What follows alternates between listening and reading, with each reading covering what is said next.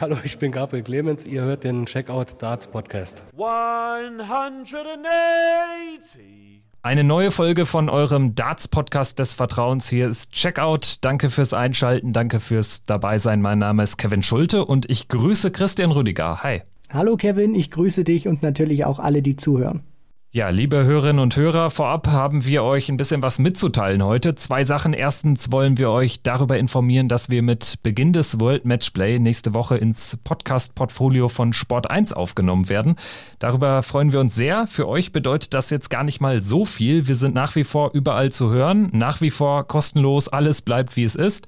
Zusätzlich bekommen wir jetzt aber eben Unterstützung von Sport 1. Wie gesagt, eine tolle Sache für uns. Schaut gerne dort auch mal rein. Da gibt's jede Menge andere Sport Podcasts und ab nächster Woche sind wir dann auch dort gelistet. Die Vorschaufolge zum World Matchplay, da erscheint noch eine gesonderte, das ist nicht die heutige, die erscheint am 15. Juli, die große Matchplay-Vorschau und ab dann sind wir eben bei den Kollegen von Sport 1 gelistet. Und dann noch ein zweiter Punkt, ich bin in dieser Woche kurz Gast gewesen im Podcast Knorrs Woche, die Podcast-Highlights für Sportfans, ist ein Podcast von meinsportpodcast.de mit Moritz Knorr, da eben in dieser Woche auch ein kurzer Abstecher zum World Matchplay. Hört gerne mal rein, erscheint im Lauf des Wochenendes, Samstagabend ähm, auf allen Plattformen abrufbar und auch zu hören bei Sportradio Deutschland. So, das war's mit der Vorrede für die heutige Folge. Christian, fehlt noch was oder wollen wir jetzt in die aktuelle Darts-Woche gehen?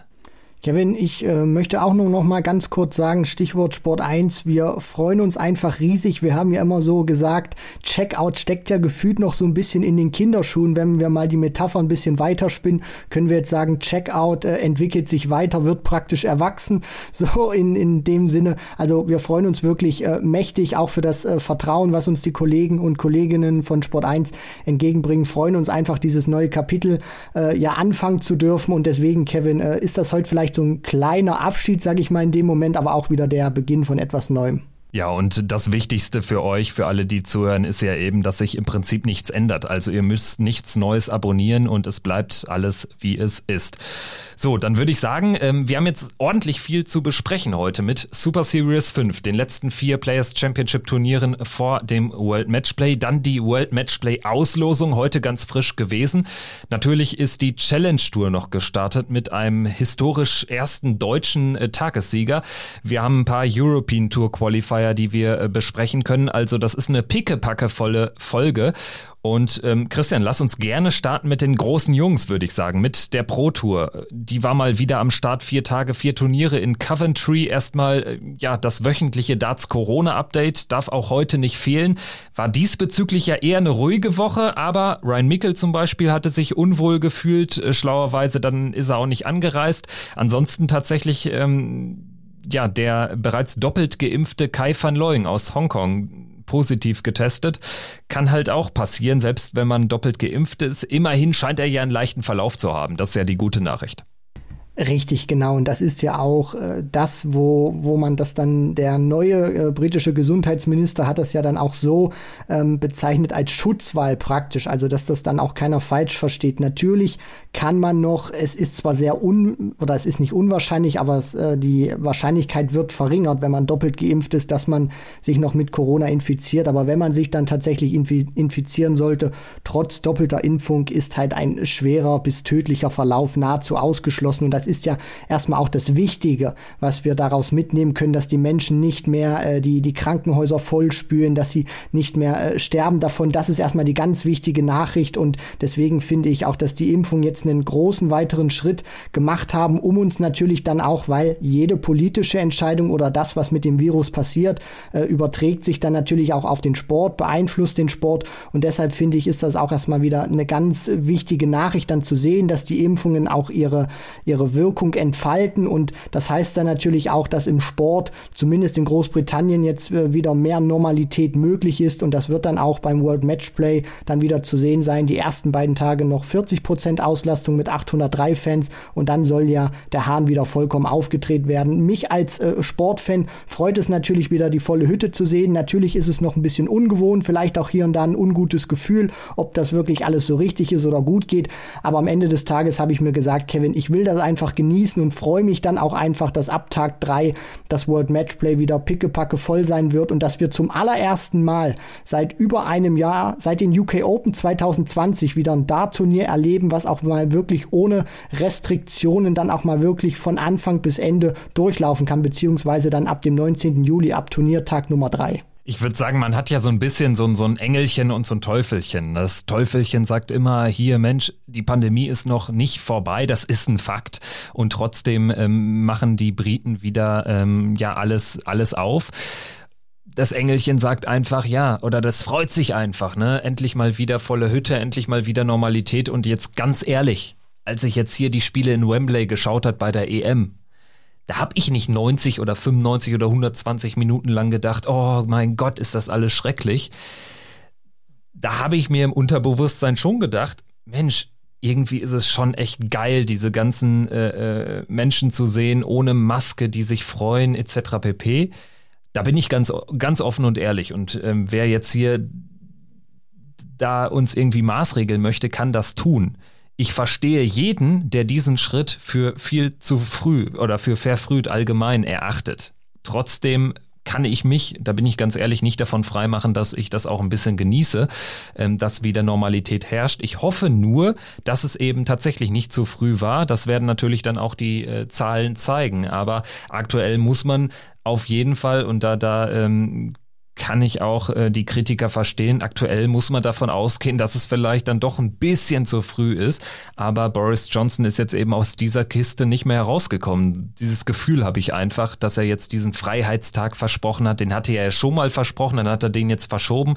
Nochmal verschieben wäre für ihn wahrscheinlich auch innenpolitisch äh, schwer verkraftbar. Also das ist immer ja so, so, so ein gewisser Konflikt da aktuell. Aber ähm, ja, wie du es schon sagst, ich glaube nicht, dass wir jetzt da sitzen werden und sagen, oh, ist das alles schrecklich. Nein, absolut nicht. Und wir standen ja auch immer wieder in Kontakt, jetzt auch während der äh, Pro-Tour. Da hatte ich dir ja zum Beispiel auch geschrieben, dass ich so gehofft habe, dass Raymond van Barneveld sich tatsächlich noch dieses Matchplay-Ticket holt, weil einfach dieser Walk-on, wenn die Fans wieder da sind und dann auch wirklich äh, aus mit, mit voller Imbrunst Eye of the Tiger singen und er dann da einfach hochkommt, die Halle in Orange, weil ich meine, äh, Darts, der, der Sport oder die Qualität hat ja jetzt in dieser Pandemie-Ära nicht darunter gelitten. Die Matches waren weiterhin großartig, nur es hat halt dieses, diese, diese Kirsche auf der Torte eben gefehlt. Das hat ja schon mit den Walk-Ons immer angefangen, wenn Gervin Price da als neuer Weltmeister angekündigt wird und dann stehst du da eben da, gehst dann eben so, so einen Gang, dann wird deine Musik für 30 Sekunden eingespielt, wo du dir eigentlich auch sagen kannst, Mensch, die Walk-Ons könnte man sich auch sparen. Das ist ja immer noch so ein Highlight neben den Spielen, dass die äh, Jungs dann eben auch oder beziehungsweise dann die, die Mädels gefeiert werden wie Popstars.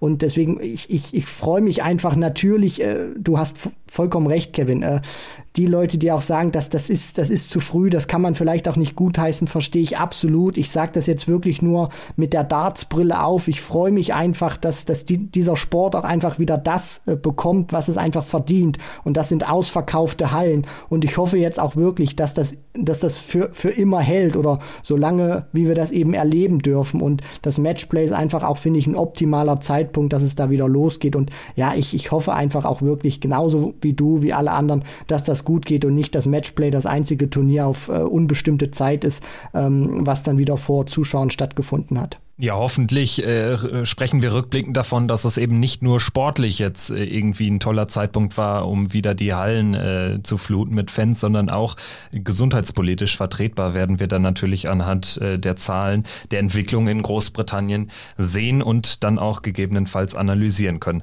Lass uns jetzt äh, gerne aufs Sportliche blicken. Erstmal ähm, gab es ja jetzt vier ganz entscheidende Turniere nochmal, vier entscheidende Pro-Tour-Events um die 32 Matchplay-Qualifikanten Kandidaten für dieses Jahr zusammenzubekommen. Und ja, es war eine durchaus interessante Woche, fand ich, gerade im Vergleich zu den anderen vier Super Series Wochen. Jetzt dann doch mit äh, zumindest drei recht überraschenden Siegern. Stephen Bunting hat sich nach äh, langer Durchstrecke mal endlich äh, wieder einen Turniersieg auf dem PDC-Circuit sichern können. Außerdem Debütsiege für Chris Doby. Das war eigentlich auch nur eine Frage der Zeit. Wir hatten sogar noch in der letzten Folge angesprochen, Chris Doby, ein Mann, der unfassbar viel Rückstand hat, um noch ins Matchplay zu kommen. Er hat es jetzt geschafft. Er brauchte dafür aber eben auch diesen Tagessieg an Tag 2. Außerdem Debütsieg für Ross Smith und an Tag 4 gewinnt dann mit Peter Wright einer der ja, alten Hasen, einer der alten Bekannten. Wie hat dir denn diese Woche gefallen mit diesen dann doch sehr unterschiedlichen Siegern? Ja, also mir hat die Woche wirklich sehr gut gefallen. Es war auch sehr interessant zu sehen, weil wir auch wirklich sehr viele verschiedene Spieler hatten, die sich in den Vordergrund gespielt haben. Du hast es angesprochen, Bunting erster Sieg seit fünf Jahren, dann sogar noch äh, den neuen Data verpasst im Finale auf Doppel 12. Dann haben wir praktisch die ja, Entjungferungssiege gehabt von einem Chris Doby und einem Ross Smith. Äh, Peter Wright, der Mann des dritten Tages, äh, des, des vierten Tages, also zum dritten Mal hat er jetzt auf dieser Super Series den letzten Tag gewonnen. Also geht er jetzt auch wirklich mit einem richtig guten Gefühl in das World Matchplay, nachdem, nachdem es ja am Anfang eigentlich gar nicht so lief. Michael van Gerven bleibt weiterhin titellos. Ansonsten nehme ich mit Dimitri Vandenberg, brutale Bank gewesen. Äh, José de Sousa hat wieder fantastisch gespielt. Gervin Price hat tolle Averages rausgehauen, ist für mich auch den Mann, den es zu schlagen gilt in Blackpool, auch wenn er jetzt keinen Turniersieg einfahren konnte. Hier und da hat man schon gemerkt, ihm fehlt vielleicht noch ein bisschen die, die Matchpraxis oder hat die Matchpraxis gefehlt. Ist ihm auch teilweise, fand ich so, an den Tagen hinten raus ein bisschen die Puste ausgegangen. Und ansonsten, was man vielleicht auch noch mitnehmen kann, es haben viele Leute auch ähm, überrascht. Es haben auch wieder ein paar enttäuscht. Und aus deutscher Sicht bin ich da natürlich auch sehr zufrieden gewesen, unter anderem mit Florian Hempel, um das jetzt schon ein bisschen vorzugreifen. Also es hat mir wirklich alles in allem sehr gut gefallen. Ja, wir können ja direkt mal in den ersten Tag reingehen. Vielleicht auch da gerne mit den Deutschen, wo du es jetzt gerade schon ansprichst, anfangen. Florian Hempel da mit seinem bis dato besten Pro-Tour-Ergebnis Runde 3 erreicht und dort dann an Gervin Price gescheitert mit 2 zu 6. Gegen den kann man bekannterweise verlieren. Er hat allerdings vorher besiegt Steve Beaton und Jermaine Vatimena. Also das war ein echt gutes Turnier. Drittrundeneinzug, 1000 Pfund mitgenommen. Super Start in die Woche. Gabriel Clemens als zweiter Deutscher ebenfalls in die Runde der 32, also in die dritte Runde eingezogen. Dort war dann gegen Danny Noppert Schluss. Ja, ansonsten muss man sagen, aus deutscher Sicht Max Hopp mal wieder Licht und Schatten. Äh, ganz viel Licht beim 6-5-Sieg in der ersten Runde gegen den Bully Boy, gegen Michael Smith. Äh, nicht ganz so hochklassiges Spiel, aber am Ende eben auf seine Seite gezogen. In Runde 2 war dann allerdings bereits Schluss gegen Keen Barry. Und ansonsten war ja Martin Schindler noch dabei, der ist in Runde 1 an Mickey Menzel gescheitert. Ja, das war, ich sag mal, so ein durchwachsener Aufgalopp Galopp mit dem Lichtblick natürlich Florian Hempel und dem Sieg von Max Hopp in der ersten Runde gegen den Bully Boy. Ja, definitiv. Zum einen muss man ja auch erstmal sagen, schwierige Auslosung gehabt. Max Hopp gegen Michael Smith, da fährst du dahin, äh, rechnest dir vielleicht auch im Kopf noch aus, Mensch, das Matchplay kann ich schaffen, ich habe das auch drin, ich habe es in der Vergangenheit auch schon geschafft, ein Pro-Tour-Event zu gewinnen. Dann bekommst du gleich an Tag eins voller Selbstvertrauen bist du da, voller Zuversicht, Max Hopp, den Bully Boy. Denkst du dir vielleicht, oh, na super, wer hat sich denn äh, ja den Salat ausgelost? Räumst den aus dem Weg, aber schaffst dann diesen zweiten Schritt eben nicht, der dann auch wichtig ist, nachdem du diesen tollen Spieler rausgenommen hast, dann eben auch das zweite Match zu gewinnen. Und äh, ja, gehst dann nach diesem High, gehst dann praktisch wieder mit einem Low, also mit einem Tief, dann äh, sage ich mal aus diesem Tag raus. Martin Schindler nicht gut, äh, sage ich mal auch vom Ergebnis her reingekommen. Gabriel Clemens dritte Runde war wirklich auch vollkommen okay, hatte auch, finde ich, dann auch, äh, sage ich mal, wieder einen guten Schritt äh, gemacht in, in, in diesem Matchplay Race, obwohl er natürlich schon sehr sicher drin war, aber für ihn persönlich dann auch nochmal äh, dritte Runde gleich äh, zu schaffen, 1000 Pfund einzuspielen. Das gibt dir dann auch nochmal persönlich ein bisschen mehr Ruhe, kannst du da noch ein bisschen relaxter an die Sache rangehen. Auch wenn er von den Averages her, fand ich, ein bisschen schleppend reingekommen ist ähm, in, in diese Super Series. Das ist dann hinten raus besser geworden, aber das Ergebnis, der Aufgalopp hat gestimmt und ja, äh, Flo Hempel schlägt da auch gleich mit Steve Beaton und Jermaine Vatimena zwei etablierte Spieler. Also da hat er auch wirklich direkt gezeigt bei seiner zweiten zweiten Super Series, dass er gekommen ist, um zu bleiben. Also er wird oder er will diese Tourcard nicht nach zwei Jahren abgeben und dann, sage ich mal, irgendwie wieder jahrelang drum kämpfen, sondern er hat wirklich gezeigt, er ist da, um sich dauerhaft auf der Tour zu etablieren. Ja, und dafür war die gesamte Woche einfach ein riesengroßer Schritt. Äh, kommen wir gleich äh, noch äh, näher drauf zu sprechen. Stichwort auch European Tour Qualifier. Ansonsten äh, vielleicht noch ganz kurz der etwas detailliertere Blick auf den Sieger des Tages, auf Stephen Bunting.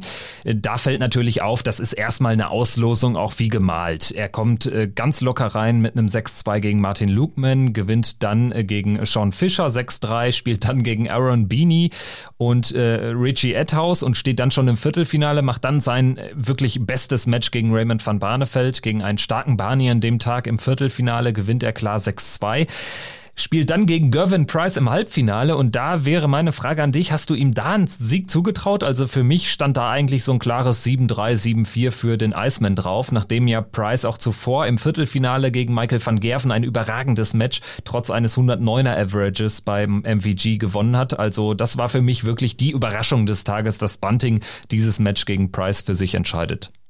Also ich hätte es tatsächlich nicht gedacht, weil ja Price wirklich äh, überragend drauf war. Also der hat bis zu dem Zeitpunkt alles äh, über 100 gespielt. 104, 105, 104, 112 dann gegen Damon Hatter und dann eben dieser 100er Schnitt gegen Michael van Gerven, obwohl der nochmal neun Punkte besser ist und diese Partie dann auch nochmal gedreht. Also van Gerven hatte ja dann auch wirklich die Möglichkeit, die Partie auf seine Seite zu drehen und Price hat da wirklich gekämpft, nicht locker gelassen, hat sich die letzten Legs dann auch geholt und dieses Match gegen Bunting muss man dann auch sagen, ich habe ihn wirklich vorne gesehen, äh, Gervin Price. Natürlich erstmal ist die Nummer eins der Welt, er ist für mich der klare Favorit gewesen, auch an dem Tag bislang.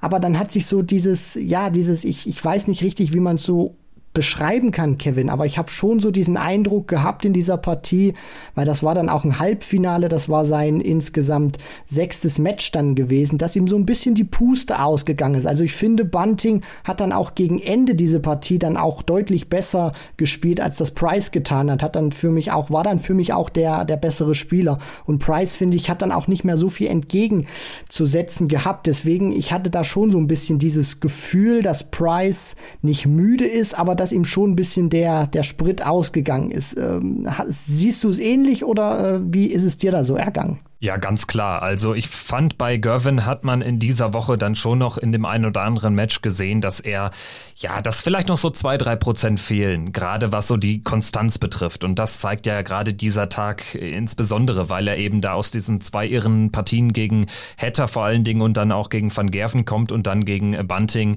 wirklich für ihn unterdurchschnittliches äh, Spiel spielt, was ja dann auch Bunting die Tür aufmacht. Und ich fand es dann ganz interessant zu sehen, dass Bunting dann im Prinzip im Finale nochmal so so ein Spiel und so einen Gegner hatte mit Dimitri Vandenberg, der ja auch nicht an seine Leistungen, an seine zuvor da, äh, gezeigten Leistungen herankam. Bunting gewinnt relativ locker mit 8-4, obwohl Vandenberg natürlich auch da der Favorit war und äh, im Halbfinale José de Sousa in einem richtig starken Match mit 7-4 geschlagen hat. Also das war für mich dann so eine Blaupause und zeigt aber dann auch immer mal wieder, worauf es dann auch äh, bei so einem langen Pro-Tour-Event ankommt, dass du eben möglichst wenig Schwankungen in deinem Spiel hast und da war Stephen Stephen Bunting eben an dem Tag ähm, ja vielleicht sogar der beste Mann, weil er hat eben immer so rund um die 95, 96, 97 gespielt mit einem Ausreißer im Viertelfinale auf 103, also dementsprechend sehr konstant und das bringt dir am Ende wahrscheinlich den, den Sieg. Er hatte so ein Grundniveau drin gehabt, Stephen Bunting, und dieses Pendel ist dann wirklich nur einmal ausgeschlagen und zwar dann in die positive Richtung, was dann eben diese Partie gegen Raymond van Barneveld war, wo er über 100 spielt. Ansonsten alles, was du eben angesprochen hast, ähm, im Mitte bis hohen 90er Bereich dann natürlich. Und das ist dann natürlich auch, finde ich, eine sehr gute Konstanz. Also natürlich werden wir auf der Pro Tour mittlerweile verzückt, teilweise sogar von äh, Averages über 125 Punkten. Also es ist wirklich Wahnsinn, was, was die Jungs da teilweise spielen. Das ist überhaupt keine Überraschung mehr, wenn wir da so viele Averages über 110 auch sehen, auch an diesem, auch an diesen vier Tagen wieder. Und dass sich dann eben auch einer durchsetzt wie Bunting, der dann wirklich ein super Niveau spielt, also einen 94er Average oder auch einen 97er Average brauchen wir überhaupt nicht kleinreden. Das sind tolle Leistungen, weil es ja dann auch drauf ankommt, wann du die Darts eben auspackst. Und das hat Steven Bunting an dem Tag sehr, sehr gut gemacht, hat das dann auch sehr souverän gespielt gegen Dimitri Vandenberg.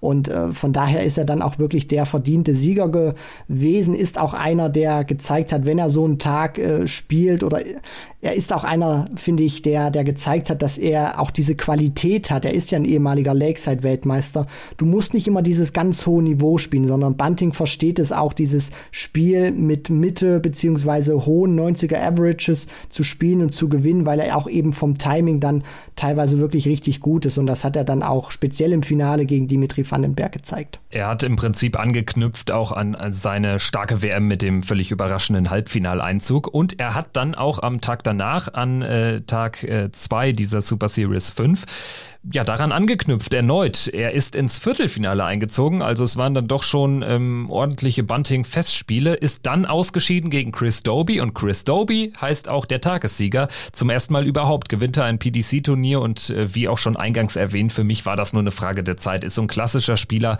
wo man echt äh, weiß, dass der noch einiges im Tank hat. Ist so ein Spieler, äh, zu dem auch ein äh, Luke Humphreys zum Beispiel gehört, also aus dieser jungen Garde. Und äh, mich persönlich hat es auch gefreut, dass Chris Doby äh, sich da mal die Krone hat aufsetzen können, zumal er ja wirklich drei ganz, ganz enge Matches absolvieren musste. Gegen Bunting, wie angesprochen, 6-5 gewonnen im Viertelfinale, dann 7-6 gegen Mike Köfenhofen und im Finale überlebt der Matchstarts, gewinnt nach 6-7 Rückstand noch mit 8 7 gegen The Special One José de Sousa.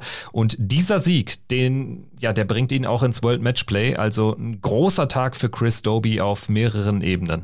Und er hatte ja auch richtig Glück gehabt, Kevin, mit diesen acht Matchstarts, die er da überstehen musste. Habe ich da richtig gezählt? Ja, müsste stimmen, genau. Also José de Sousa ähm, hat dann vor allen Dingen äh, richtig Pech gehabt da auf die Doppel 15. Das war richtig eng und ähm, ja, das wäre eigentlich auch wahrscheinlich der verdientere Sieger gewesen dann in dem Match, aber irgendwie hat es Chris Doby am Ende gezogen. Ja, und das finde ich war ja auch, weil du Luke Humphreys angesprochen hast, finde ich ganz wichtig, weil es war ja jetzt der erste Titel, den er sich geholt hat, der ihn dann natürlich auch äh, hauptsächlich ins Matchplay gehievt hat. Und es war auch sein fünftes Ranking-Finale, was er gespielt hat. Und das ist auch, finde ich, vom Kopf her wichtig. Er hat es ja dann auch im Interview gesagt, I finally done it. Also ich habe es endlich geschafft. Und ich glaube, das gibt ihm jetzt auch für das Matchplay nochmal einen Boost, weil äh, sind, sind wir mal ganz ehrlich, das ist ein Riesentalent, Chris Doby. Wir wissen alle, was der er kann. Und ähm, er hat jetzt, finde ich, in den vergangenen Wochen und Monaten nicht die beste Phase seiner Karriere gehabt. Und da hilft dieser Sieg natürlich enorm weiter. Ja, definitiv, zumal er nämlich dann auch mit diesem Matchplay-Einzug belohnt wird. Wenn das jetzt irgendwie knapp nicht dafür gereicht hätte, dann wäre der Sieg ja auch, ähm, ja, seien wir ehrlich, vielleicht nur halb so viel wert gewesen. Aber so ist es ein ganz, ganz großer Sieg. Im Prinzip zweimal 10.000 äh, Pfund gemacht mit der Chance jetzt auf noch äh, einen satteren Gewinn im Rahmen des World Matchplays. Darüber sprechen wir natürlich auch noch gleich kurz. Gut, dann würde ich sagen, schauen wir noch auf die Leistung der Deutschen an Tag 2, ist aber auch schnell erzählt. Florian Hempel würde ich ganz gerne wieder hervorheben, war nicht der stärkste. Gabriel Clemens ist wieder in Runde 3 eingezogen, dort dann an Chess Barstow gescheitert. Flo Hempel hat nur in Anführungsstrichen die zweite Runde erreicht, aber er ist in die zweite Runde gekommen durch einen Sieg gegen Nathan Espinel und das ist so der erste richtig große Mann, den er geschlagen hat auf dem Circuit. Das gibt ihm wahrscheinlich auch einen Boost. An dem Tag hat es leider nicht gereicht für einen weiteren Sieg, ist dann gegen äh, seinen Kollegen Luc Peters aus den Niederlanden mit 6 zu 5 ausgeschieden. Aber das war dann doch noch ein echt großer Achtungserfolg, würde ich sagen. Ja, absolut. Und es war ja dann auch wirklich der dritte Spieler innerhalb von äh, zwei Tagen, den er da bezwungen hat. Neben Beaton Vatimena dann auch jetzt wirklich äh, Nathan Aspinall zu schlagen, einer, der schon im Premier League Finale gestanden hat. Also das ist wirklich auch eine großartige Leistung, die er da vollbracht hat, weil es ja auch wirklich zum ersten Mal hat er jetzt diese Reise äh, auf die Insel gewagt, hat ja zuvor in Niedernhausen schon die Super Series mitgespielt. Deswegen muss man auch sagen, die Art und Weise, wie er gespielt hat, auch die Averages haben mir richtig gut gefallen von Flo Hempel. Ansonsten aus deutscher Sicht mäßig gelaufen. Max Hopp gegen Ricky Evans in Runde 1 ausgeschieden. Martin Schindler gegen Gavin Price verloren mit 0 zu 6. Also da gab es äh, kein Geld, was die beiden haben einspielen können.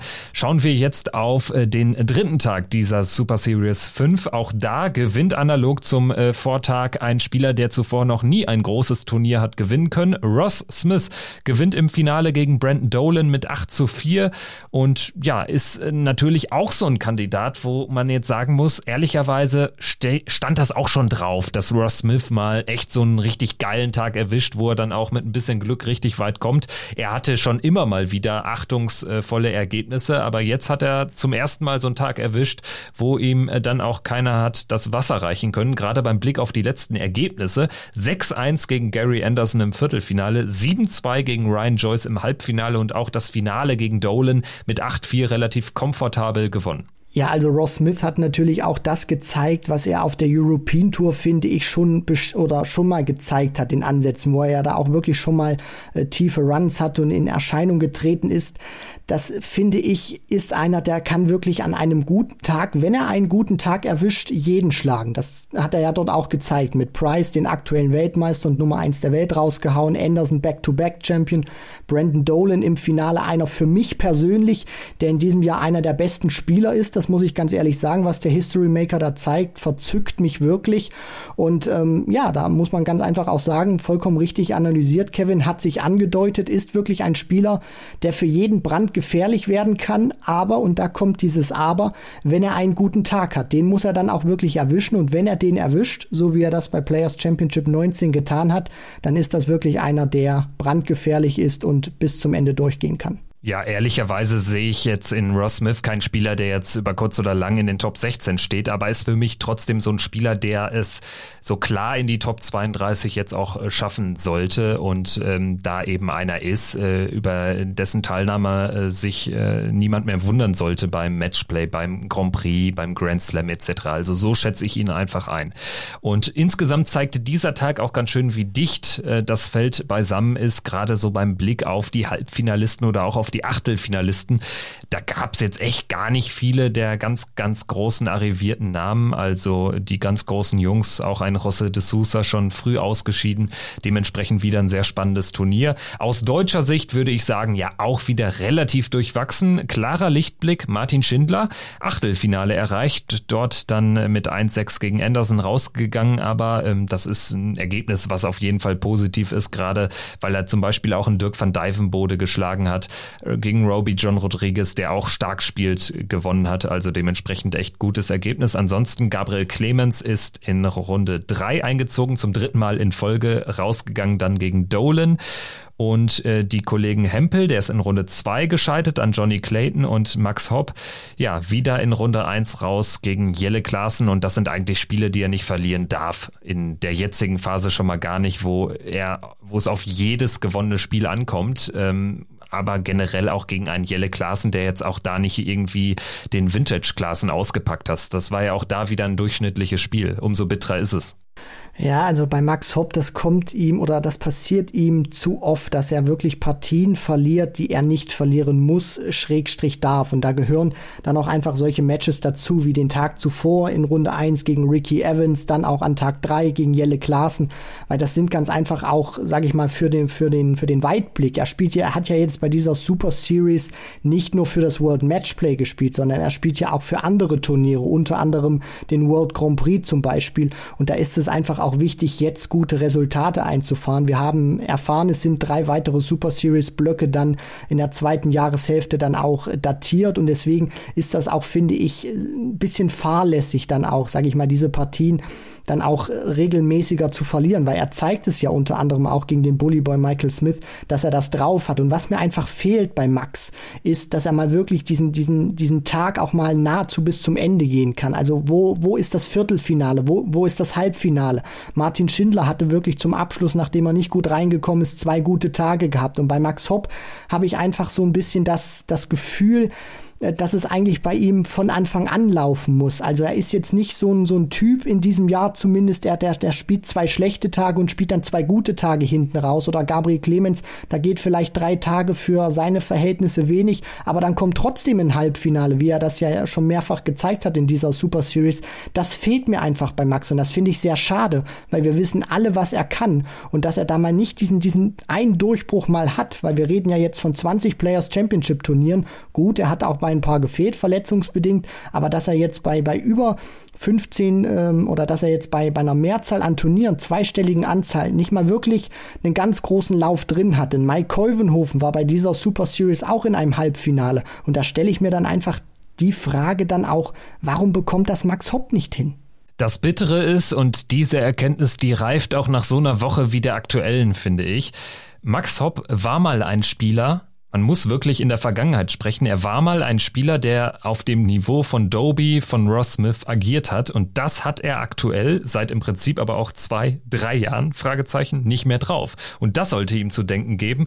Es erwartet ja, es erwarten schon welche, dass er jetzt auf einmal sofort Weltmeister wird, aber das erwartet ja kein seriöser Berichterstatter, kein seriös ähm, beobachtender Fan, sondern ich sag mal, was man erwarten sollte, ist, dass er ein Spieler ist, der wieder dahin kommt, wo er schon mal war. Top 32, dann äh, mit Tendenz nach oben, dass man mal ähm, einmal im Jahr zumindest in einem Proto-Endspiel steht. Also die Entwicklung zeigt einfach deutlich nach unten, beziehungsweise so konstant immer so ein bisschen nach unten, ohne dass es noch die Ausreißer nach oben gibt. Die werden immer seltener und das ist die Gefahr, glaube ich, aktuell.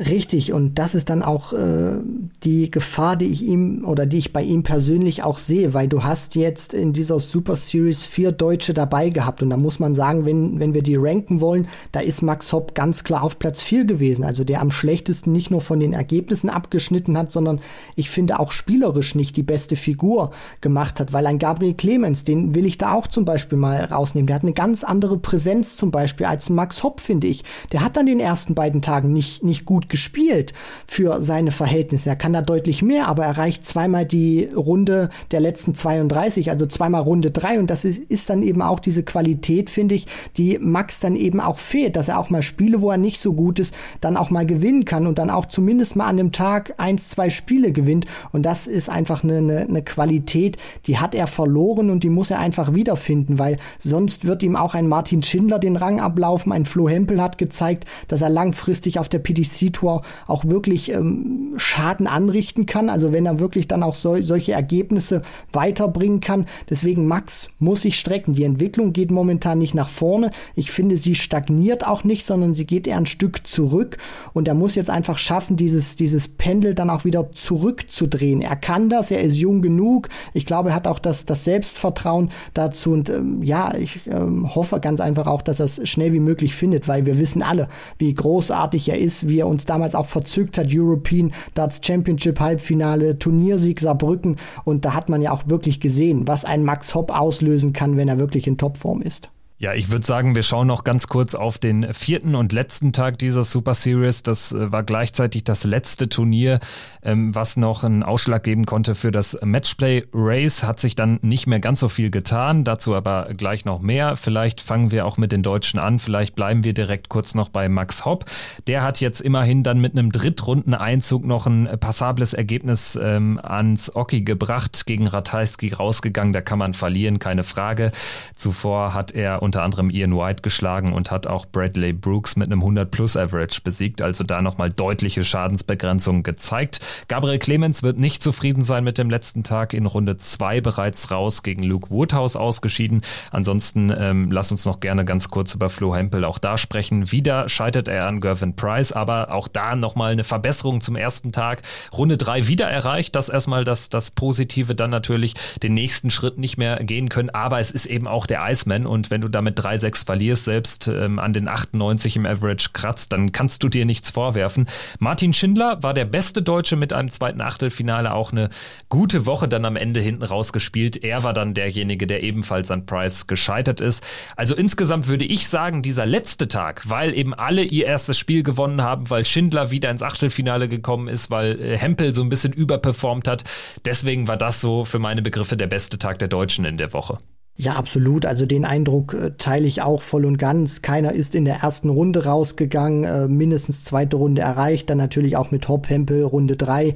Martin Schindler, dieses gute Ergebnis vom Tag zuvor, wo er ja an Tag drei unter anderem Roby John, äh, der auch fantastisch drauf ist, und Dirk van Dijvenbode unter anderem schlagen konnte. Flo Hempel äh, finde ich einfach wirklich einen super Eindruck hinterlassen. Ich meine, der hat, äh, sage ich mal, viermal verloren, zweimal davon gegen Price und einmal gegen Clayton unter anderem anderem ausgeschieden. Also da war die, da waren die Waliser das Kryptonit für ihn gewesen bei dieser Super Series. Und ansonsten bleibt für mich auch wirklich so diese, diese Partie einen Tag zuvor gegen Jamie Hughes so in Erinnerung, wo er äh, teilweise, wo er auch bis Mitte des Matches bei einem Average von über 114 Punkten stand und äh, du auch gemerkt hast in der Art und Weise, wie die englischen Kommentatoren oder die Kollegen von, vom PDC-Stream, unter anderem auch Paul Nicholson, also wir dürfen nicht vergessen, Flo Hempel ist neu.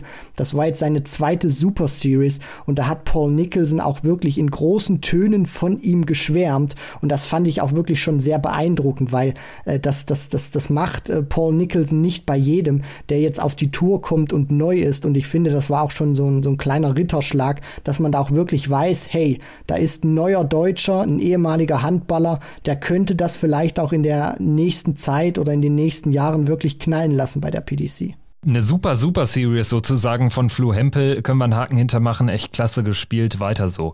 Dann vielleicht noch der Blick auf den Turniersieger des äh, vierten Tages im Rahmen dieser Super Series. Peter Wright gewinnt im Finale 8-2 gegen Michael van Gerven. Und wenn man sich das Interview danach, äh, was äh, Dan Dawson mit ihm geführt hat, angeschaut hat oder angehört hat, dann wird einem schon wieder klar, ähm, ja, dieser Sieg, der wird ihm runtergegangen sein wie Öl. Er gewinnt mit einem 108er Average mit 8 zu 2 gegen Michael van Gerven, der selbst auf 106 kommt und immer noch auf seinen ersten Turniersieg in diesem Jahr wartet.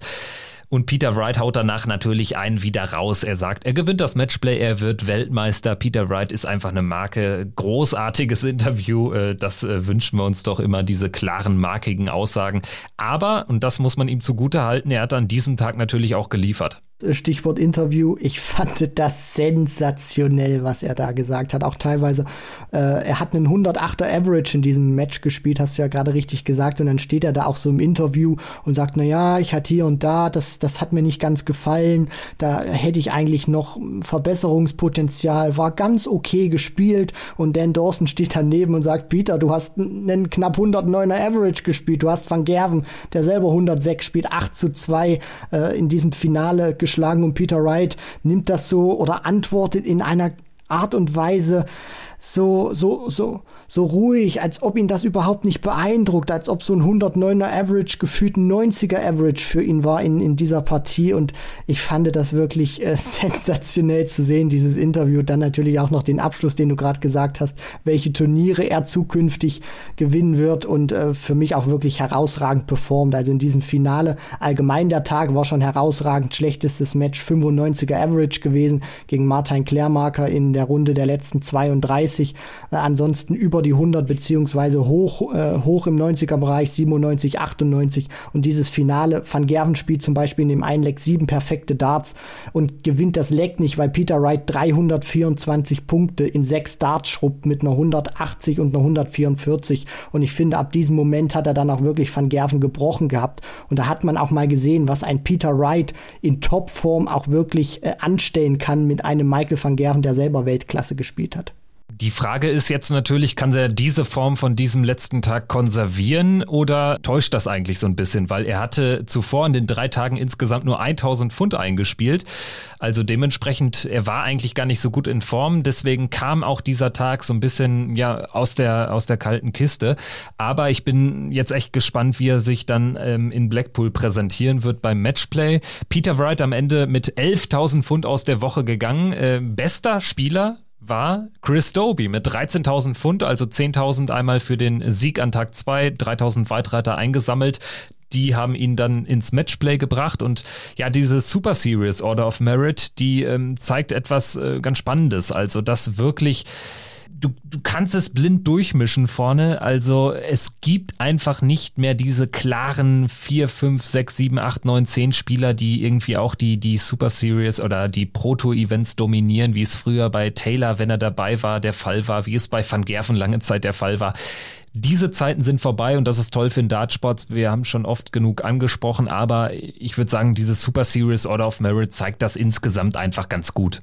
Ja, absolut, Kevin. Also wir bräuchten nur mal die ersten fünf Namen durchgehen. José de Sousa, Johnny Clayton, Peter Wright, Joe Cullen, Michael Smith. Dahinter würde Brandon Dolan kommen auf sechs oder dann auf sieben. Gervin Price erstmal. Das bezieht sich jetzt auf das Preisgeld, was in diesem Jahr in der Super Series eingespielt wurde. Und man kann das ja hören. Kein Anderson, kein Van Gerven, äh, kein Aspinall zum Beispiel auch, kein James Wade. Das zeigt wirklich, dass auch Spieler aus den hinteren Reihen diese diese Super Series nutzen, genau wofür sie auch da ist, um nicht nur eine Menge Kohle einzuspielen, aber auch wirklich um Turniere um, um Turniersiege einzufahren, um sich dann auch Selbstvertrauen zu holen für TV-Turniere, weil natürlich ist es ein anderer Schnack, wenn du gegen einen Price äh, in, in einer Kabine oder in einem Streaming-Board spielst oder ähm, das, das wird nicht live gestreamt äh, und den dann schlägst, als wenn du vor einer vollen Hütte da gegen den Iceman ran musst, weil das nochmal ein ganz anderes Ambiente ist. Aber die holen sich einfach die Erfahrung zu wissen, wie es geht, diese ganz großen Jungs zu schlagen. Natürlich sind das immer noch herausragende Namen, die da oben stehen, aber es ist einfach deutlich bunter durchgemischt, als es in den vergangenen Jahren waren, weil eben die richtige Order of Merit kannst du eben nicht mehr eins zu eins duplizieren mit zum Beispiel der Proto-Order of Merit, weil, weil die Jungs einfach aus den hinteren Reihen auch viel zu gut sind und auch einfach zeigen, dass das Ranking oder dass die Live-Order of Merit eigentlich gar nicht mehr so viel Aussagekraft hat, wie sie vielleicht noch vor fünf, sechs, sieben Jahren hatte. Ein Brandon Dolan hat in diesem Jahr 37.500 Pfund eingespielt, nur durch die Super Series, durch diese Proto-Events. Das ist unfassbar. Mehr als Gervin Price, mehr als Michael van Gerven. Eine hochinteressante Statistik. Dolan auch einer der konstantesten in dieser Woche im Übrigen. Ich würde noch einen Namen nennen wollen, einen Namen, der aktuell ähm, ja, in aller Munde ist, wenn man sich das WM-Race anschaut. Ein Name, von dem man aber zuvor noch gar nicht so viel gehört hat. Chess Barstow. Der Mann hat keine Tourkarte, darf aber, weil er eben so knapp nur gescheitert ist in der Q-School, jetzt seit Monaten schon diese Super Series Events äh, mitspielen und er nutzt diese Chance aber sowas von und hat auch in dieser Woche wieder klasse performt mit unter anderem einem Viertelfinale. Wo war dieser Typ, bitteschön? Also das ist ja auch jemand, äh, wo man sich A fragen muss, warum hat der Tourkarte, keine Tourkarte und B, eben, was hat der die all, all die Jahre gemacht?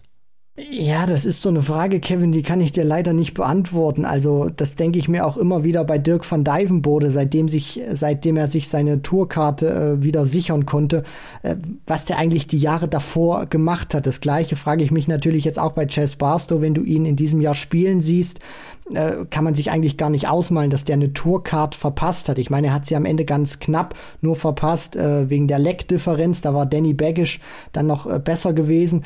Ähm, von der Punktzahl her wäre es gleich gewesen, aber trotzdem, der performt super. Der zeigt einfach, dass er auf diesen Circuit auch gehört, wenn er diese Leistung bringt.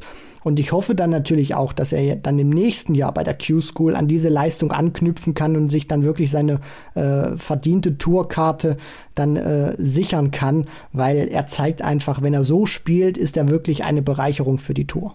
Gut, ich würde sagen, damit haben wir jetzt den ein oder anderen Namen ähm, auch noch von weiter hinten in, äh, auf der Tour besprochen, beziehungsweise auch nicht auf der Tour. Chess Barstow hat ja noch keine Tourkarte, aber ist wahrscheinlich nur eine Frage der Zeit. Und wenn es so weitergeht, dann steht er vielleicht nach der WM unter den Top 64.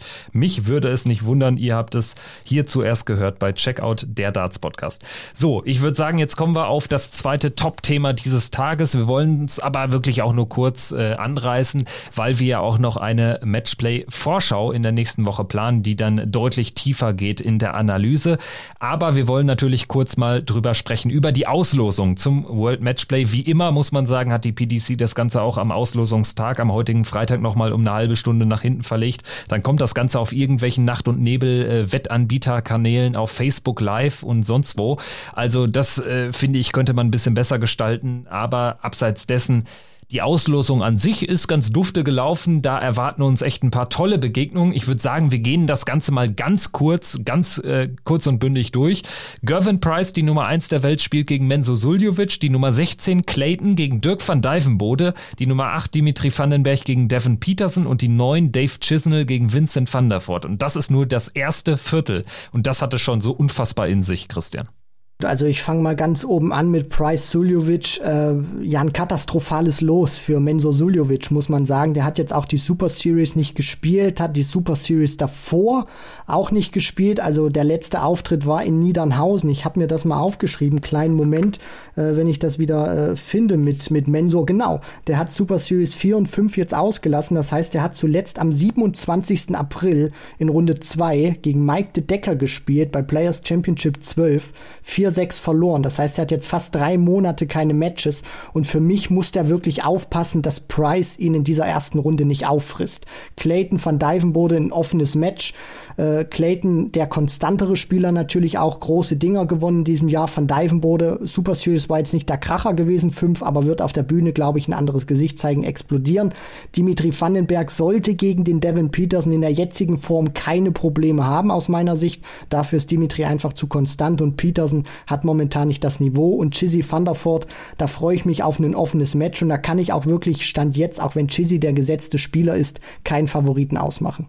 Ja, Chizzy van der Voort, die haben auch eine Vorgeschichte. Also da gab es ja auch schon eine, eine interessante WM-Partie. Da gab es, ich glaube, was war es, äh, Grand Prix, äh, ein sehr interessantes Match im Vorjahr. Also Chizzy van der Voort ist umkämpft. Peterson sehe ich jetzt auch alles andere als vorne. Und ansonsten Clayton van Dijvenbode ist, egal wer sich da so durchsetzt und dann gegen Price mutmaßlich spielt, das wird definitiv ein ganz, ganz großes Match. Und meine These ist, wer sich in diesem Viertel durchsetzt, ins Halbfinale kommt, der hat sehr, sehr gute Karten, das Turnier auch zu gewinnen.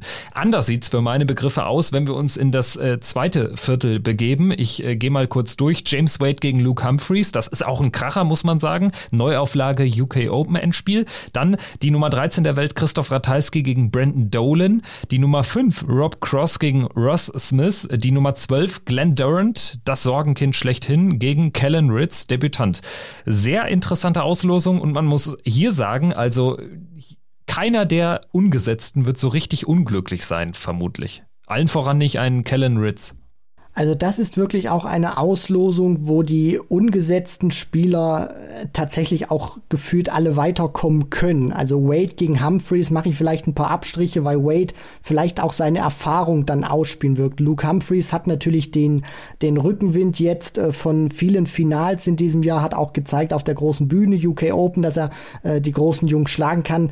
In der Partie Ratajski Dolan ist für mich äh, Brandon Dolan der Favorit und ich habe das vorhin auch schon gesagt, für mich einer in diesem Jahr, wenn ich jetzt die Order of Merit für dieses Jahr erstellen würde, ein Top 10 Spieler, muss ich ganz einfach sagen. Brandon Dolan, einer der besten 10 Spieler der Welt für mich in diesem Jahr, was der zockt äh, auf der Pro Tour sensationell. Rob Cross, Rob, äh, Ross Smith hängt vielleicht auch ein bisschen davon ab, welchen Tag die beiden erwischen. Wenn Cross, sage ich mal, annähernd an sein Niveau rankommt in, in der Premier League, dann kann das vielleicht auch über Best of 19 reichen. Ross Smith ist wirklich einer, wo ich der Überzeugung bin, ja, der kann jeden schlagen, aber der braucht einfach einfach wirklich einen guten Tag, weil man hat das ja auch bei der Super Series gesehen, zwar den Turniersieg, aber ansonsten auch zweimal erste Runde raus. Deswegen, wenn er einen guten Tag erwischt, dann kann er den Cross auch knacken. Ansonsten wird sich wahrscheinlich der Gesetzte durchsetzen.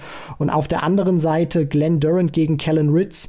Ähm, Durant hat jetzt mal wieder auch ein Match gewonnen in der, in der Super Series, wird ihm Vertrauen geben könnte vielleicht auch für ihn reichen, Kellen Ritz, weil da habe ich vielleicht so ein bisschen die, die Sorge, auch wenn Durant nicht gut drauf ist, ob dieses ganze Ambiente, diese ganze Situation für Kellen Ritz nicht ein bisschen zu viel ist. Guter Punkt. Ich finde, ich kann die These grundsätzlich verstehen. Ich glaube trotzdem, dass er sich freuen wird einfach über diese Chance. Also A, Matchplay ist für einen Kellen Ritz nicht selbstverständlich und dann spielst du jetzt noch gegen das Sorgenkind. Klar, das äh, führt auch so zu einer leichten Drucksituation vielleicht sogar. Dann hast du Fans dabei, das kennst du alles noch nicht so in dem Ausmaß. Trotzdem, ich sehe Glenn Durant aktuell auch nicht irgendwie so leicht da durchmarschieren äh, in einem Best of 19 Match.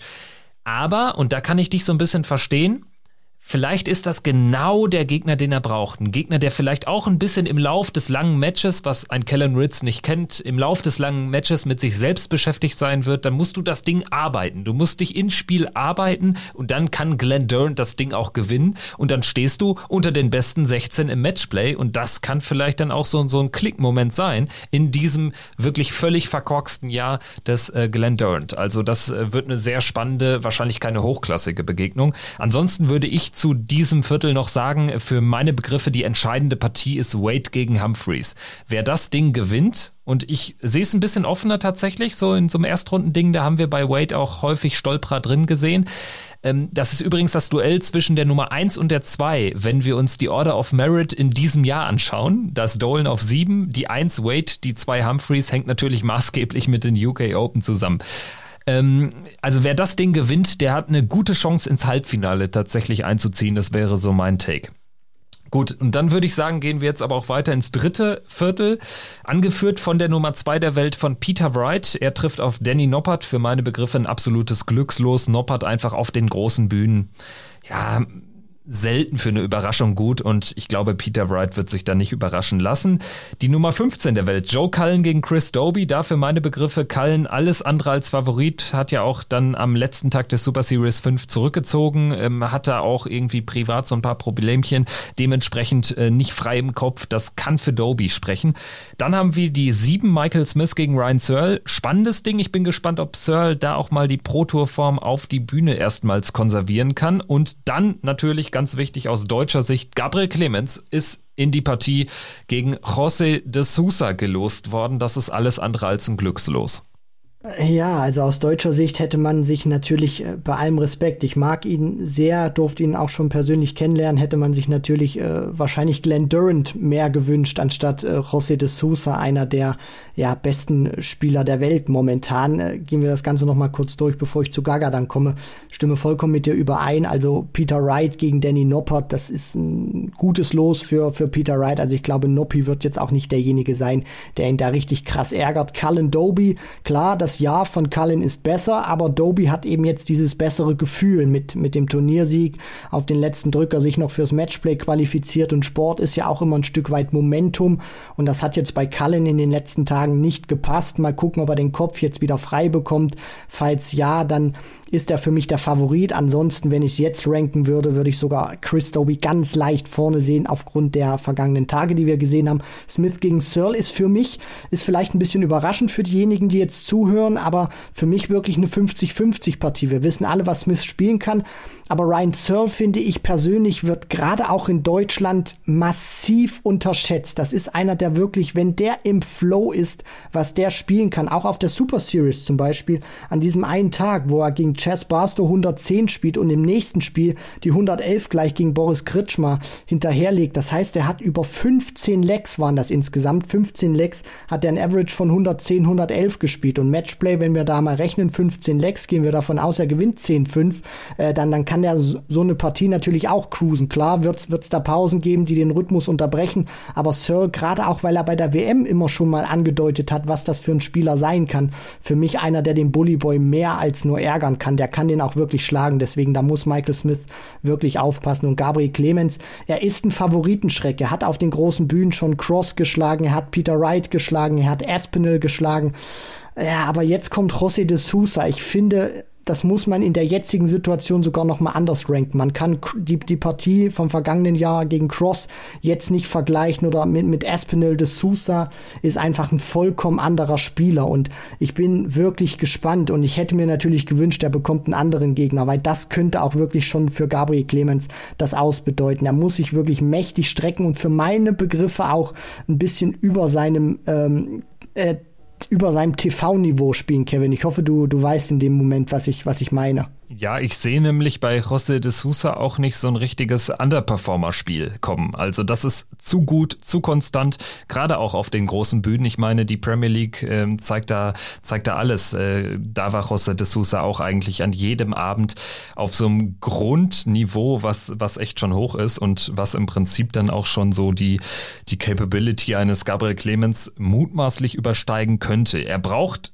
ein Match, was, äh, was es so nicht so alle Tage gibt wo bei seinem Gegner auch nicht alles geht, wo, wo beim Gegner auch ein bisschen was liegen gelassen wird, wo vielleicht sich auch ein bisschen verrechnet wird. So, und dann kann es auch am Ende äh, spannend werden, dann kann es vielleicht auch in die Verlängerung gehen, dann steht es irgendwann 9-9 und dann ist es sowieso ein ganz neues Match.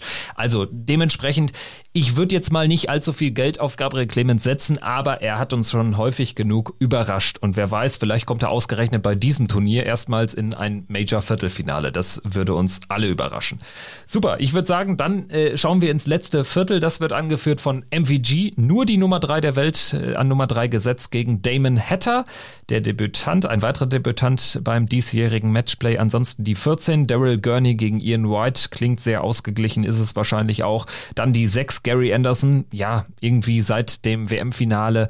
Er arbeitet sich so durch die Tour, ist natürlich jetzt durch diesen durch diese starke WM wieder sehr weit vorne in den Rankings, aber das äh, spricht jetzt nicht irgendwie äh, sein reelles, aktuelles Leistungsniveau wieder, würde ich sagen.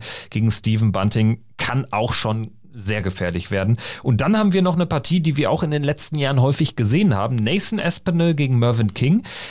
Und da würde ich tatsächlich auch mit dem ungesetzten Spieler gehen. Also äh, hat durchaus was dieses letzte Viertel. Gerade auch Van Gerven gegen Hetter. Bei Van Gerven weiß man auch nicht so genau. Er wartet immer noch auf seinen ersten Sieg in diesem Jahr bei einem äh, großen Turnier, also auf einen, seinen ersten großen Titel. So ist es richtig.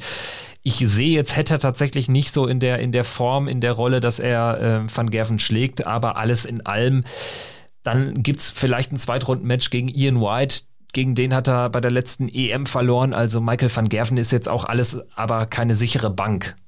Nein, das absolut nicht. Und Damon Hatter natürlich auch ein Spieler, der auch schon auf der Pro Tour wirklich großen Schaden angerichtet hat. Die Frage ist jetzt natürlich, schafft er das beim Matchplay? Schafft er das unter diesen Voraussetzungen gegen Michael van Gerven? Der Natürlich ist er weiterhin titellos. Da muss man dann auch sagen, das ist bislang kein gute, keine gute Jahreshälfte für Van Gerven, weil er misst sich selber an Titeln und wir messen ihn natürlich auch an Titeln. Wenn man jetzt ihn nur an den Zahlen messen würde, also was er äh, qualitativ spielt, muss man sagen, das war jetzt auch bei der Super Series, nachdem er ja, äh, ich glaube, auf Ibiza war es, äh, Urlaub gemacht hat, kam dann zurück, hat jetzt die Super Series gespielt äh, war das schon wirklich, finde ich, wieder ein Schritt nach vorne gewesen, was er da gespielt hat. Deswegen gehe ich mit Van Gerven und sage, Hetta äh, wird da auch hier und da seine Duftmarke hinterlassen aber Van Gerven jetzt, glaube ich, über Best of 19 nicht bezwingen. Gurney gegen White ist so eine Partie sehr günstig für beide, finde ich, weil sie gerade auch in einer Formkrise sind.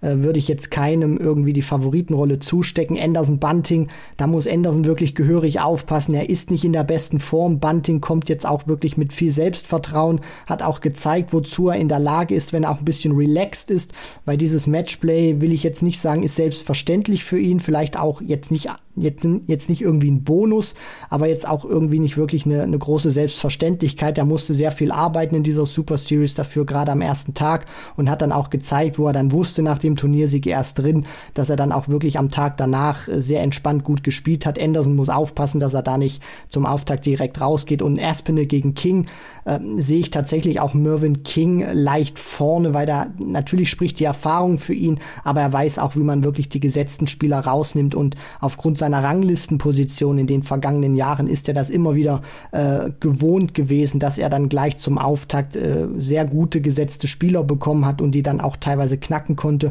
Und wenn ich richtig bin, ich hoffe, ich tu mich da nicht, Kevin, hat Mervyn King ja auch Nathan Aspinall zum Auftakt beim Matchplay 2019 geschlagen. Oder irre ich mich da? Nein, du irrst dich überhaupt nicht. War ein sehr dominanter Sieg und Mervyn King, jetzt kommt's noch besser, hat im Achtelfinale dann Gary Anderson geschlagen und das wäre auch eine mögliche Konstellation, ein möglicher Turnierverlauf in diesem Jahr. Also sehr, sehr spannende, ja, sehr, sehr spannender Fun-Fact vielleicht. Also Mervyn Kings Weg ins Viertelfinale ist erneut geebnet, kann man so sagen. Super, ähm, dann würde ich sagen, haben wir auch einen Haken gemacht hinter die Matchplay-Auslosung. Wir werden das Ganze aber natürlich noch detaillierter, äh, deutlich tiefgehender analysieren in unserer großen Matchplay-Vorschau. Die erscheint dann am 15. Juli, also zwei Tage vor dem Turnierstart. Und jetzt würde ich sagen, am Ende der Folge vielleicht noch ein ganz kurzer Überblick über all das, was sonst noch so passiert ist.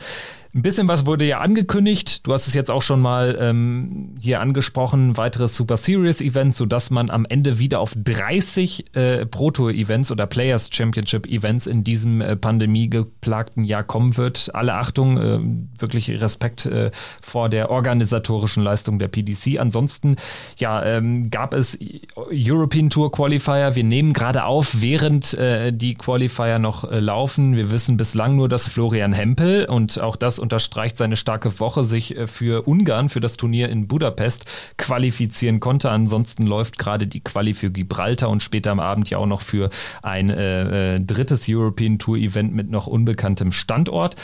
Das wäre soweit dann äh, noch äh, alles zur European Tour. Es gab natürlich auch die Associate Member Qualifiers. Habt ihr sicherlich alles mitbekommen, wenn ihr uns in den sozialen Medien bei Instagram oder Twitter folgt. Die Qualifikanten zur Vollständigkeit halber heißen Richard Feenstra für Budapest, für Gibraltar Kenny Nyans und für das dritte European Tour Events Danny van Tripp.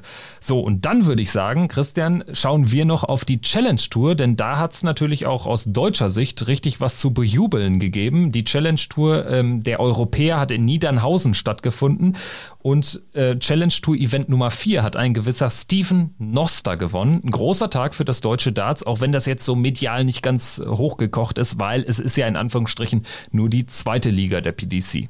Ja, genau. Das ist natürlich etwas, was sich die Leute, die jetzt vielleicht so hauptsächlich die großen Turniere verfolgen, da geht das natürlich unter. Aber so Leute, die richtig tief in der Materie auch drin sind, die sich mit Darts äh, sehr intensiv beschäftigen, die wissen natürlich auch, wer ein Steven Noster ist. Die wissen natürlich auch, was die Challenge Tour für eine Bedeutung hat. Und wenn da mit Steven Noster jetzt zum ersten Mal ein Deutscher ein Challenge Tour Event gewinnen konnte, ich glaube, dann äh, brauchen wir das irgendwie nicht klein zu reden, sondern das sind wirklich Superlative das hat er sensationell gemacht. Er hat Geschichte geschrieben und das ist auch einer, da habe ich mich mal so, so ein bisschen natürlich auch äh, schlau gemacht, was man da so über ihn erfahren konnte. Ähm, das muss auch einer sein, der am Board richtig, richtig ackert. Und da muss man jetzt auch sagen, er hat sich mit diesem Challenge-Tour-Sieg auch wirklich für seine harte Arbeit, die er reinsteckt, die er in die Dart steckt, belohnt. Und ich bin auch wirklich gespannt, was dann für oder was dann von Steven Noster jetzt in der Zukunft kommt. Ich nehme mal an, er wird dann auch, sage ich mal, diesen zweiten Challenge-Tour-Block mitnehmen und vielleicht kann kann er da auch Sieg Nummer zwei dann gleich folgen lassen. Ja, wenn ihm das gelingen sollte, dann hat er ja sogar gute Karten, sich eine Tourkarte zu erspielen oder irgendwie zur WM zu kommen oder zumindest eben im Ranking so weit oben zu stehen, dass er nächstes Jahr bei den UK Open dabei ist. Das sollte wahrscheinlich jetzt auch so schon klappen durch den Tagessieg. Also ich äh, schau mal ganz kurz drauf. Matt Campbell ist die Nummer eins aktuell in der EU in der oder in der European Challenge Tour. Der Kanadier, der darf ja in Europa mitspielen. Matt Campbell hat zwei der sechs Turniere gewonnen in diesem ersten Block. Ansonsten äh, Kenny Nyans äh, ebenfalls ein Turniersieger und eben auch European Tour Qualifikant. Starke Woche für ihn steht auf Rang 2. Auf 3 Roby John Rodriguez hat auch so ein bisschen bestätigt, was er generell auf der großen Tour schon gezeigt hat in diesem Jahr. Steven Noster dann eben die 4. Kevin Dutz oder Dötz aus den Niederlanden auch einen Tagessieg errungen, steht auf der 5 und danach kommen dann die Spieler, die relativ konstant waren. Lukas Wenig, 2050 Pfund auf Rang 6 und äh, das äh, zeigt auch so, so ganz gut, dass auch in der zweiten Reihe so ein bisschen was kommt in Deutschland. Auf Platz 9 haben wir mit Ricardo Pietreczko einen, der äh, jetzt nach, nach zwei, drei schlechteren Jahren richtig gut äh, reingekommen ist in 2021, ist jedenfalls mein Eindruck. Also ähm, da sieht's aus deutscher Sicht gar nicht mal so schlecht aus. Es gab auch schon mal so äh, Challenge Tour Blöcke, da ging äh, so gut wie gar nichts. Jetzt haben wir nach Challenge Tour Block Nummer eins zwei Spieler unter den äh, oder drei Spieler unter den Top 10. Das ist eine richtig gute Bilanz. Ja, absolut. Und ich finde, jeder hatte auch, oder ein paar Deutsche hatten wirklich so gute Momente gehabt. Der Sieg von Noster überstrahlt natürlich alles. Äh, Lukas Wenig finde ich persönlich, und da haue ich jetzt auch mal wirklich die These raus, weil ich ein großer Fan von seinem Spiel bin. Und ich finde, das ist auch ein sehr konstanter Spieler.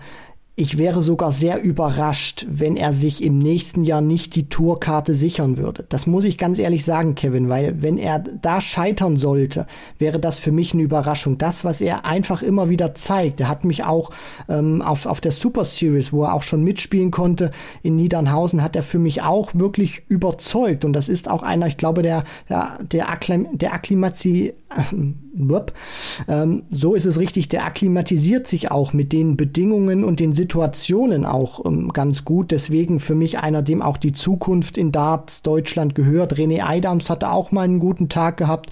Und ansonsten noch mal ganz kurz vielleicht vorheben, Kevin, nur minimal. Roby John und Rusty Jake, die beiden Österreicher, die ja Challenge Tour gespielt haben, erstmal sechs Turniere. Das war ein brutal langes Wochenende für die beiden. Dann haben sie den Associate äh, Qualifier noch mitgespielt und sind dann direkt noch ähm, zur Super Series gereist und haben dort dann auch noch die Tage zwei, drei und vier mitgespielt. Also da muss man auch wirklich sagen, die beiden Österreicher nehmen alles mit, was geht und ähm, haben sich da auch wirklich wieder über all diese, diese Tage und die verschiedenen Turniere, finde ich, wirklich wieder im Rahmen ihrer Möglichkeiten sehr, sehr gut verkauft. Ja, definitiv. Also die beiden insgesamt spielen sie ein hervorragendes Jahr. Und gerade was die Konstanz betrifft, hat habe ich das Gefühl, dass das das erste Jahr ist, wo wirklich beide ähm, ja echt so ihre Spuren hinterlassen. Und es ist ein Jahr, wo sie beide keine Tourkarte haben. Also das darf man ja auch nicht vergessen. Sehr, sehr spannende Entwicklung. Und es würde mich freuen, wenn man äh, den einen oder auch den anderen dann sogar bei der WM zu sehen bekommt. Das sieht aktuell gar nicht mal so schlecht aus, obwohl sie keine Tourkarte haben. Sind beide da aktuell äh, platziert in den Top 32 der, der Proto Order of Merit. Roby John Rodriguez aktuell als Elfter klar drin. Rusty Jake als 25 da ebenfalls klar drin. Bei Rusty könnte jetzt das Problem werden, dass er vielleicht bei den nächsten Players Championship Turnieren eben nicht mehr dabei sein kann, weil jetzt natürlich die Challenge Tour Order of Merit als Nachrückersystem gilt und da ist er jetzt eben nicht ganz so weit vorne. Aber das sind alles noch äh, Kamellen der Zukunft. Das werden wir natürlich dann zu gegebener Zeit noch besprechen. Ich würde sagen, wir machen jetzt einen Haken hinter, hinter diese sehr, sehr lange Folge, aber es gab auch sehr, sehr viel zu besprechen und natürlich auch äh, ja zu informieren unsererseits. Äh, Nochmal der Hinweis, also es läuft alles weiter wie bisher. Checkout der Darts Podcast jetzt allerdings auch unter dem Dach von Sport 1. Wir bekommen da Unterstützung, werden jetzt sozusagen gepowert von Sport 1. So steht es dann auch bald im, im Logo. Das ist äh, erstmal so der Ablaufplan und für euch heißt es einfach weiter dabei sein, mit uns in Kontakt treten und würde uns freuen, wenn ihr uns auch eine gute Bewertung gebt, zum Beispiel bei ähm, Apple Podcasts. Das alles hilft uns natürlich weiter, diesen Podcast zu entwickeln. Und ohne euch, liebe Hörerinnen und Hörer, würde es das Ding sowieso nicht geben. Also ähm, gerade dieser Austausch macht unfassbar viel Spaß. Danke dafür. Richtig, und schreiben sehr, sehr viele äh, Leute auch immer, interagieren mit uns. Es macht sehr, sehr großen Spaß, auch eure Meinungen zu hören, wenn ihr dann die Podcast-Folgen hört oder wir bestimmte Stories twittern oder in die Instagram-Story packen und ihr dann auch mal sagt, hey, ist, ist, ist super, habe ich vielleicht eine andere Meinung in dem Moment, glaube ich doch, dass der und der Spieler vielleicht den und den knacken könnte.